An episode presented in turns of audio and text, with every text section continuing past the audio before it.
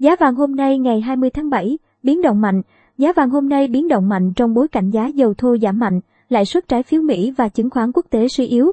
Khoảng 6 giờ 27 theo giờ Việt Nam, của thế giới giao dịch tại 1.813 đô mỗi ao, ngang bằng với mức giá mở cửa hôm trước.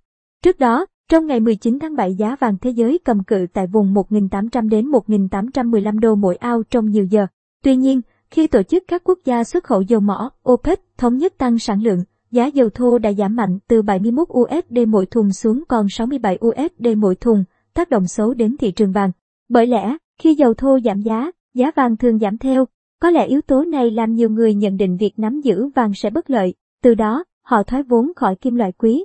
Giá vàng có lúc giảm mạnh 20 đô mỗi ao, từ 1.815 đô mỗi ao xuống 1.795 đô mỗi ao lúc 20 giờ ngày 19 tháng 7.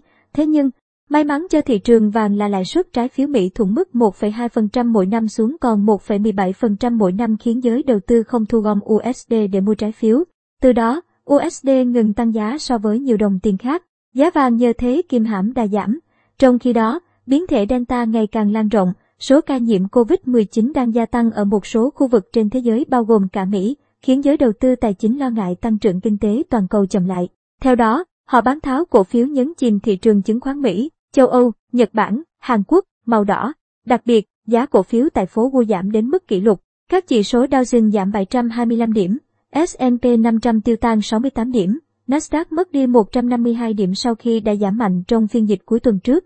Nhiều người đã dịch chuyển một phần của dòng tiền vào thị trường vàng. Giá vàng thế giới vì thế giành lại 20 đô mỗi ao, tái lập mức giá 1.815 đô mỗi ao. Ở mức giá này, một số nhà đầu tư đã tranh thủ bán khống chờ giá vàng đi xuống thu về lợi nhuận. Thế nên, giá vàng hôm nay buộc phải giảm 10 đô mỗi ao, xuống còn 1.805 đô mỗi ao lúc 4 giờ ngày 20 tháng 7. Sau đó, những người đã bán khống lại mua vào. Giá vàng hôm nay tăng trở lại và đến 6 giờ giao dịch tại 1.813 đô mỗi ao.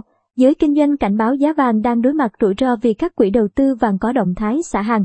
Cụ thể, trong phiên giao dịch cuối tuần các quỹ này đã bán ra 11,7 tấn vàng, trong đó quỹ đầu tư lớn nhất thế giới FPDA Gold Sale bán 5,83 tấn.